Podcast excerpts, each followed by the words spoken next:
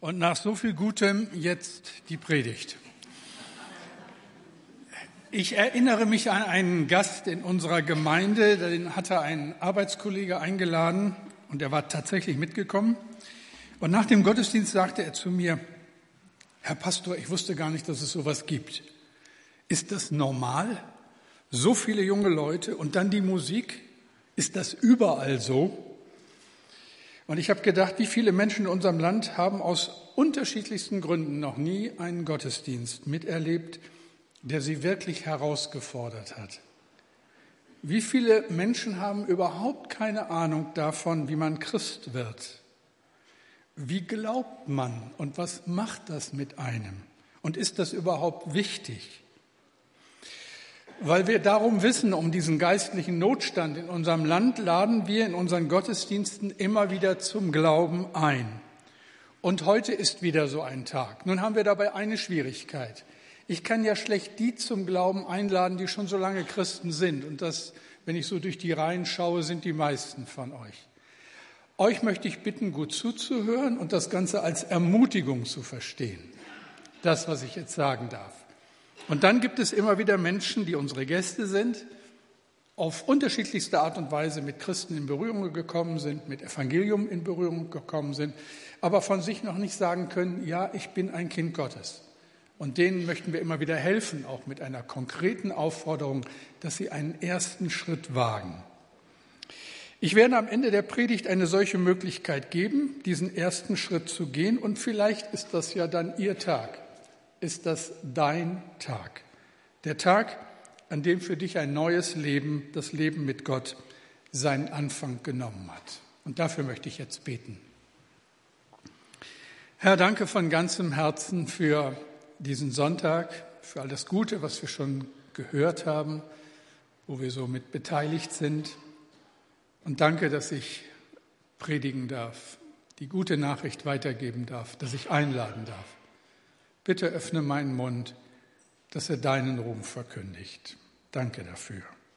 Amen. Ich will mit einer Geschichte aus der Bibel, aus dem Neuen Testament einsteigen. Das war so eine besondere geschichtliche Situation lange her. Wir schreiben das Jahr 60 nach Christus so ungefähr. Israel bzw. Judäa ist seit über 100 Jahren römische Provinz. Paulus, einer der ersten Apostel, muss sich vor dem römischen Statthalter in Judäa namens Festus und dem jüdischen König Agrippa dafür verantworten, dass er Christ ist. Das Christentum macht Schlagzeilen. Und Paulus predigt und erzählt von seinem Glauben an den ewigen Gott und was das bedeutet und erlebt dann folgende Reaktion. Spannend. Apostelgeschichte 26, 24 bis 32. Das lese ich uns vor. An dieser Stelle unterbrach ihn Festus erregt. Das ist Wahnsinn, Paulus. Vor lauter Studieren hast du den Verstand verloren.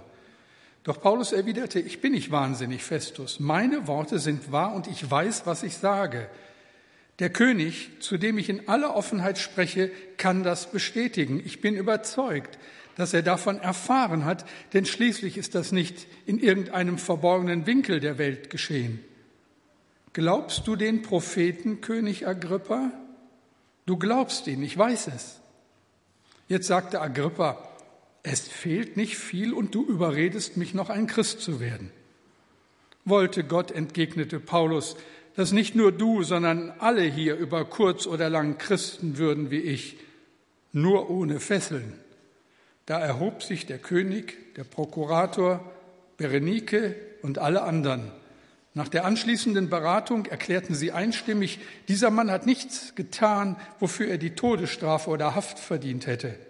Wir müssen, wir können diesen Mann freilassen, meinte Agrippa zu Festus, hätte er sich nicht auf den Kaiser berufen.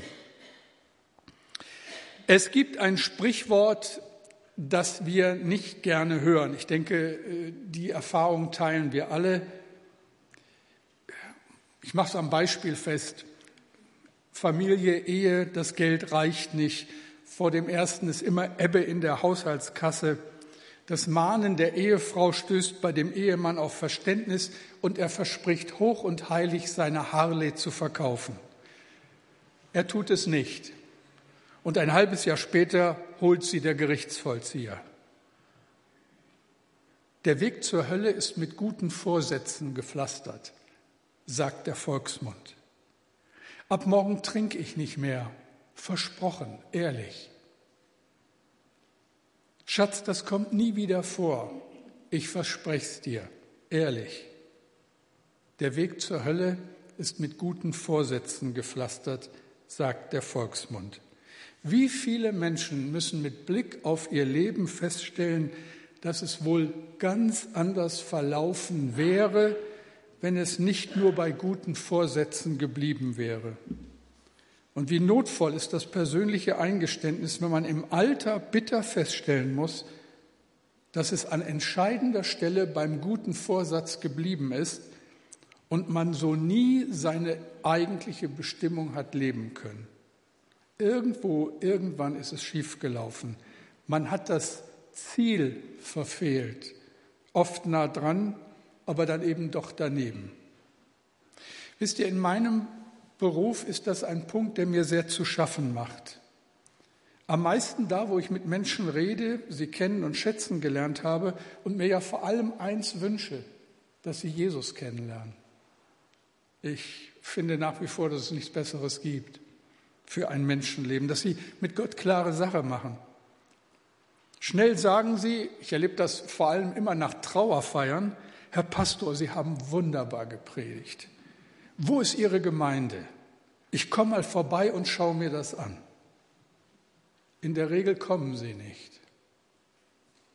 Es ist manchmal so, als ob eine dunkle Macht sie daran hindert, doch dann mal einen Gottesdienst auch wirklich zu besuchen. Aus guten Vorsätzen wird einfach nichts. Es macht mich betroffen, welche Gründe Menschen davon abhalten, sich näher mit dem Glauben zu beschäftigen. Ich denke, manchmal ist es so ein diffuses Gefühl, eine Art Angst. Angst vor einem Geschehen, das sich meiner Kontrolle entziehen könnte. Die Angst, Gefühle zu zeigen. Über Glauben spricht man nicht. Das ist eine sehr persönliche Sache. Andere sind einfach zu träge, durchaus verständlich nach einer anstrengenden Woche. So die gewohnte Sonntagsroutine lässt äh, den Gottesdienstbesuch verderben. Und ich denke dann manchmal so, statt das Brot, das Brot des Lebens kennenzulernen, begnügt man sich mit einer Tüte Brötchen vom Bäcker. Eigentlich kein Ersatz. Bei vielen verhindert der Stolz den Zugang zum Glauben. Sie spüren die Erwartung der Freunde, sie spüren die Erwartung des Ehepartners oder der Kinder und das hindert sie, den entscheidenden Schritt zu tun. Es können intellektuelle Gründe sein, die Menschen daran hindern, sich mit dem Glauben an Jesus näher zu beschäftigen. Es spricht so vieles dagegen, dass es ausgerechnet Jesus sein soll. Es kann ja auch eine andere Religion sein. Aber da ja so nichts wirklich überzeugend ist, bleibt man halt ohne Gott atheistisch. Und schließlich gibt es reale existenzielle Gründe, die Menschen daran hindern, sich überhaupt mit dem Thema ernsthaft zu beschäftigen. Mal ehrlich, wer kann es sich schon leisten, dass die Bibel recht hat? Dass das mit Jesus stimmt? Dass er wirklich für meine Sünde am Kreuz sterben musste und dass er auferstanden ist? Wie viele sind leidenschaftlich daran interessiert, dass es Gott nicht gibt. Denn irgendwie ahnen sie, wenn es ihn gibt, dann kann ich mich nicht so einfach aus der Verantwortung in meinem Leben schleichen. Da meldet sich selbst ein unterdrücktes Gewissen und meldet äußerste Bedenken an. Der Chemnitzer Pastor Theo Lehmann hat einmal gesagt, die meisten lehnen Jesus nicht ab, weil sie etwas auf dem Kasten haben, sondern weil sie etwas auf dem Kerbholz haben. Ich habe am Anfang einige Verse aus Apostelgeschichte 26 gelesen und ich möchte den Zusammenhang noch näher erklären. Es geht um einen jüdischen König, übrigens den letzten jüdischen König. Mit ihm war das Königreich Israel zu Ende. Und es geht um seine Schwester und die beiden sind ein wirklich seltsames, dekadentes Paar. Agrippa und Berenike. Agrippa stammt aus einer berühmten äh, jüdischen Königsfamilie. Sein Urgroßvater war der Herodes, der die Kinder töten ließ in der Hoffnung, dass der neugeborene Jesus dabei ist. Sein Großonkel hieß auch Herodes und hatte Johannes den Täufer auf dem Gewissen. Sein Vater, auch ein Herodes, ließ den Leiter der Gemeinde in Jerusalem, den Apostel Jakobus, umbringen. Und Agrippa, Herodes, selbst war, so berichtet die Geschichte, ein grausamer, schwacher Despot, der ein Verhältnis mit der eigenen Schwester hatte, Berenike. Sie war unter anderem mit dem eigenen Onkel verheiratet, später mit einem asiatischen König. Dann lebte sie mit ihrem Bruder Agrippa zusammen, da sind wir gerade. Und zum Schluss war sie die Mätresse des römischen Kaisers Titus, der Jerusalem zerstören ließ. Also ein Paar, ihr Lieben, das sich in unseren, auf das sich in unseren Tagen dankbar RTL exklusiv gestürzt hätte. Stoff ohne Ende. Und der Bericht aus der Apostelgeschichte, den ich vorgelesen habe, setzt da ein, wo dieses Paar den römischen Statthalter Festus besucht. Und in den vielen Gesprächen, die dann so stattfinden bei einem guten Glas Wein, kommt die Rede auch auf Paulus, der seit zwei Jahren in Caesarea im Gefängnis sitzt. Untersuchungshaft. Warum? Festus kommentiert auf Nachfrage das mit der Feststellung, wegen irgendeiner innerjüdischen Angelegenheit sitzt er dort. Er behauptet, ein Jesus von Nazareth sei von den Toten auferstanden. Das interessiert natürlich das Königspaar. Und sie lassen sich diesen exotischen Gefangenen vorführen. Und so steht plötzlich der jüdische Häftling Paulus vor dem letzten jüdischen König Agrippa und seiner Schwester Berenike und dem versammelten Hofstaat. Und das Establishment hat seinen Spaß. Das ist doch mal eine echte Abwechslung.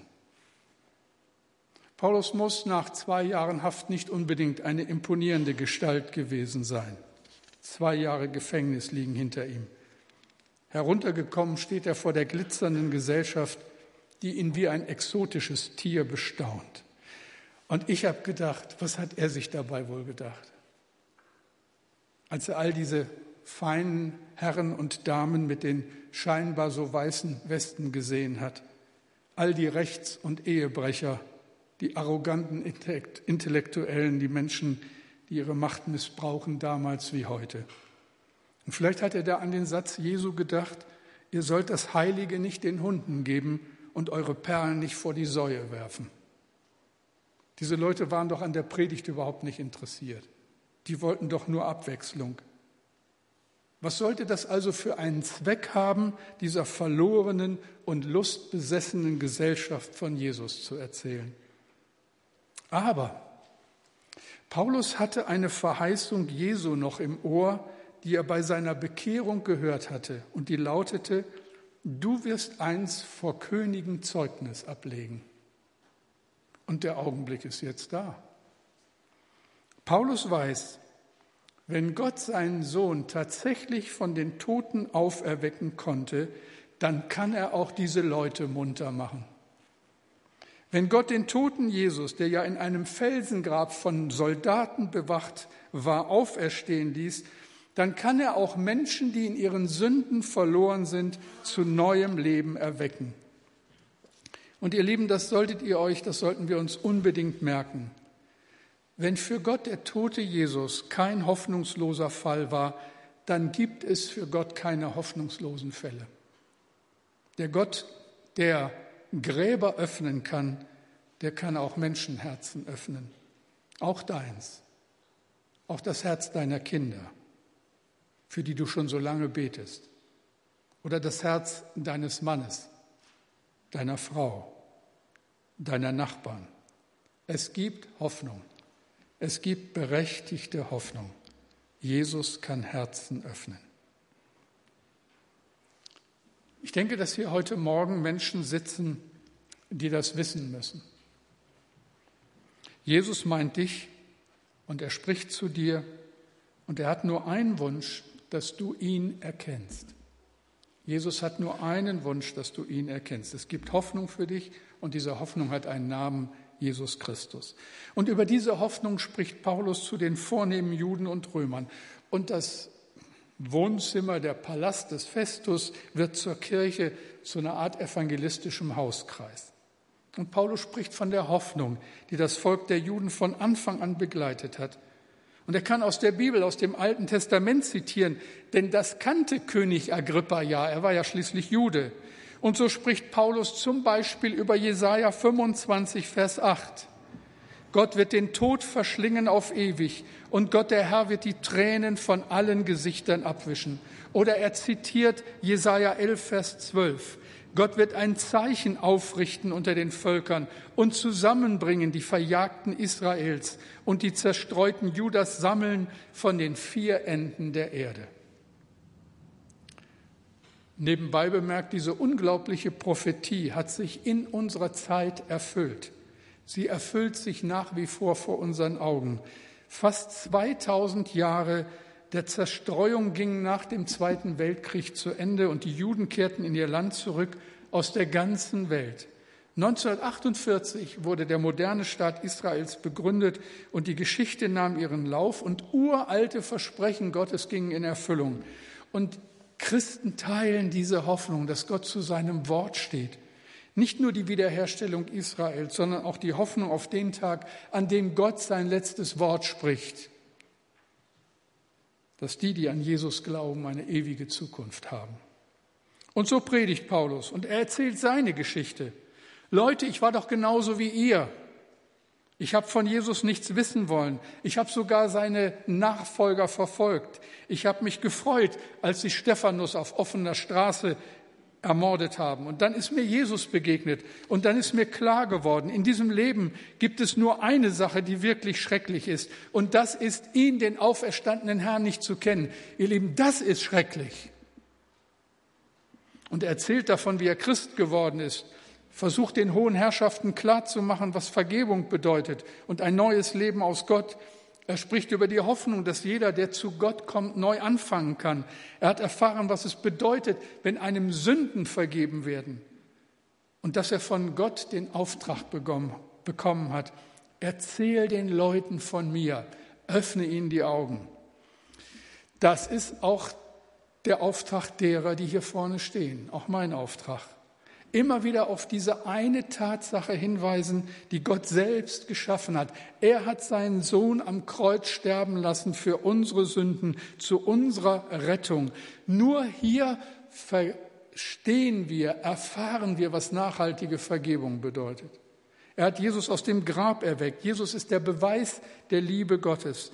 Wer das erkennt, für den verändert sich alles. So wurde aus dem Christus-Hasser Paulus ein Diener Jesu. Die Bibel nennt sowas Bekehrung, Umkehr. Ich kehre um, weg von dem Weg ohne Gott hin zu dem, der mich so unendlich liebt. Ich werde immer wieder gefragt, Bekehrung, was ist das eigentlich? Nun, Bekehrung ist die ganz persönliche Entscheidung eines Menschen, der sich von Gott hat ansprechen lassen. Er entscheidet sich und sagt, ich will nicht mehr ohne Gott leben. Ich glaube an ihn und an seinen Sohn Jesus Christus. Ich will nicht mehr ohne Glauben an eben diesen Jesus leben. Ihm soll von jetzt an mein Leben gehören. Also, und jetzt wirklich ganz persönlich, wenn du am Glauben interessiert bist, wenn du wirklich Gott kennenlernen möchtest, wenn es dir um mehr geht als bloßes Interesse, dann gibt es nur einen Weg. Bekehre dich. Ich kann dich nicht bekehren. Ich werde mich hüten. Manchmal fragen mich die Leute, nicht zuletzt mit Blick auf eine ja recht große Gemeinde, na, wie viele hast du denn schon bekehrt? Und ich kann nur antworten, niemanden, in all den Jahren nicht, hoffe ich. Bekehren muss jeder sich selbst, sonst wird das nämlich nichts.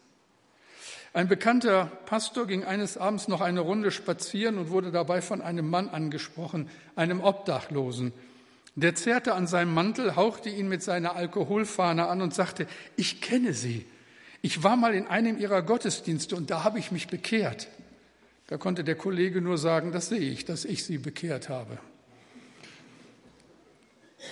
Ich will niemanden bekehren.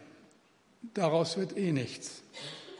Du sollst Gott glauben und ihn lieben, weil dir nichts Besseres passieren kann.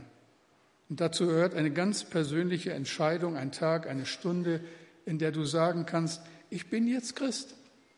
Jesus Christus, der Sohn Gottes, ist der Herr meines Lebens.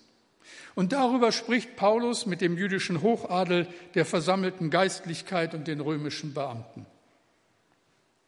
Und ich denke, es braucht nicht viel Fantasie, um sich zu überlegen, wie die vornehme Gesellschaft im Hause des römischen Statthalters Festus dieser Aufforderung begegnet ist, wie sie reagiert auf den Anspruch des Paulus, auf seine Aufforderung, bekehrt euch. Der König, der mit seiner eigenen Schwester schläft, der römische Gastgeber, Berufssoldat, ein knochenharter Mann, die hohe Geistlichkeit, die letztlich für die Verfolgung verantwortlich ist, die Politiker und Würdenträger, der ganze Hofstaat. Ich musste so denken, wenn man mich mal einlädt zum G7-Gipfel und ich dürfte über den Glauben predigen. Und da säßen der Herr Putin und der Herr Trump. Interessante Vorstellung. Wahrscheinlich dann auch der Herr Macron oder wie sie alle heißen. Und ich würde zu denen sagen, Leute, bekehrt euch. Als sie das so richtig begreifen, worauf Paulus hinaus will, da passiert genau das, was ich am Anfang gesagt habe.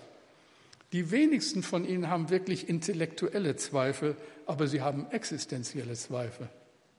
Gott kann es nicht geben, weil es ihn nicht geben darf. Sie wissen genau, dass man so, wie sie leben, vor Gott nicht bestehen kann. Wie viele wissen das auch in unseren Tagen, auch wenn sie es niemals zugeben würden? Wenn es Gott wirklich gibt und die Bibel recht hat, dann sieht es schlecht aus. Und so verlegen sich die hohen Herren im Palast des Festus auf intellektuelle Vorbehalte. Paulus, was redest du da? Jesus, Auferstehung, ewiges Leben, du bist von Sinn, du bist wahnsinnig. Aber Paulus hat eine Last für diese Menschen und er lässt nicht locker. Und er wendet sich direkt an König Agrippa und sagt ihm auf den Kopf zu, was Sache ist. Apostelgeschichte 26, 27. Glaubst du, König Agrippa der Bibel? Ich weiß, dass du glaubst. Und dann sagt der Kerl doch tatsächlich, es fehlt nicht viel und du wirst mich noch bereden und zum Christen machen. Und wisst ihr, das ist einer der tragischen Aussagen im ganzen Neuen Testament. Und sie hat mit ergebnislosen, guten Vorsätzen ganz viel zu tun. Es fehlt nicht viel. Knapp daneben ist auch vorbei. Es fehlt nicht viel. Erinnert ihr euch vor drei Wochen Bayern gegen Real? Es steht 1 zu 0 für Bayern und Bayern bekommt einen Elfmeter. Vidal, der Schütze des 1 zu 0, tritt an und hat die Chance, auf 2 zu 0 zu erhöhen. Alles wäre wahrscheinlich anders gelaufen. Das ist das Bild dieses tragischen Moments. Knapp daneben, übers Tor, Bayern raus im Viertelfinale. Da nahm das ganze Unheil für den Verein seinen Anfang. Es, naja, aus Bremer Sicht muss man das relativieren. Es fehlt nicht viel, sagt man dann, und doch alles. Kein Tor. Knapp daneben ist auch vorbei. Wisst ihr, es nützt den Menschen später vor dem Thron Gottes rein gar nichts, wenn die einen oder anderen sagen können, oh, ich habe Pastor Pacher oft gehört, der hat wirklich gut gepredigt und ich war manches Mal richtig berührt. Ich hätte mich beinahe bekehrt. Mist. Paulus sagt zu Agrippa, ob nun viel oder wenig fehlt, ich bete zu Gott, dass nicht bloß du, sondern alle, die mich heute hören, so werden wie ich. Und da steht Agrippa auf und geht. Und viele gehen mit ihm und gehen verloren. In wenigen Minuten ist dieser Gottesdienst zu Ende und du weißt nicht, ob du je wieder Gott so reden hören wirst. Du kannst aufstehen und gehen und verloren gehen. Oder du machst es nicht wie Agrippa. Du bleibst und machst es fest. Und dazu will ich euch, will ich euch, will ich Ihnen Gelegenheit geben. Wie wird man Christ, ein Kind Gottes? Indem man umkehrt und nach Hause kommt. Jesus erzählt eine Geschichte, eine Geschichte von einem verlorenen Sohn, der vor Zeiten das Elternhaus verlassen hatte und nichts mehr von seinem Vater wissen wollte. Und dann erkennt er nach sehr unheilvollen Erfahrungen, wie sehr er sich danach sehnt, wieder nach Hause zu kommen und er erfasst einen Entschluss umzukehren. Und es bleibt nicht beim Vorsatz, nein, er setzt um, was er sich vorgenommen hat, obwohl er mit dem Schlimmsten rechnen muss. Und er hat sich eine entsprechende Erklärung ausgedacht, wenn er dem Vater nach so langer Zeit begegnen muss. Er will ihm sagen, Vater, ich habe überhaupt kein Recht, dein Sohn zu sein, aber als einer deiner Angestellten ist es immer noch besser, als ohne dich irgendwo auf dieser Welt zu sein. Und dann kommt es zu dieser Begegnung zwischen dem Vater und dem Sohn. Und was macht der Vater, der in dieser Geschichte Jesu für Gott, den himmlischen Vater, steht? Hört selbst. Es berührt mich immer wieder, wenn ich das lese. Lukas 15 ab Vers 18. Der Vater erkannte ihn schon von weitem. Voller Mitleid lief er ihm entgegen, fiel ihm um den Hals und küsste ihn. Vater, sagte der Sohn, ich bin schuldig geworden an Gott und an dir. Sieh mich nicht länger als deinen Sohn an, ich bin es nicht mehr wert. Sein Vater aber befahl den Knechten, beeilt euch, holt das schönste Gewand im Haus und legt es meinem Sohn um, steckt ihm einen Ring an den Finger und bringt Schuhe für ihn, schlachtet das Mastkalb. Wir wollen essen und feiern, denn mein Sohn war tot, jetzt lebt er wieder, er war verloren, jetzt ist er wiedergefunden. Und sie begannen ein fröhliches Fest. Herrlich. Gott wartet. Der Vater im Himmel ist ein guter Vater, der sich nichts sehnlicher wünscht als das eine, dass du umkehrst und kommst. Er lädt dich ein. Und er hat die Einladung delegiert, unter anderem an mich, diese Einladung zu übermitteln. Komm und mach es fest. Wir singen jetzt nochmal zusammen ein Lied von diesem Vater. Und dann beten wir und dann gebe ich die Möglichkeit, während wir beten, einen solchen Schritt im Glauben zu tun.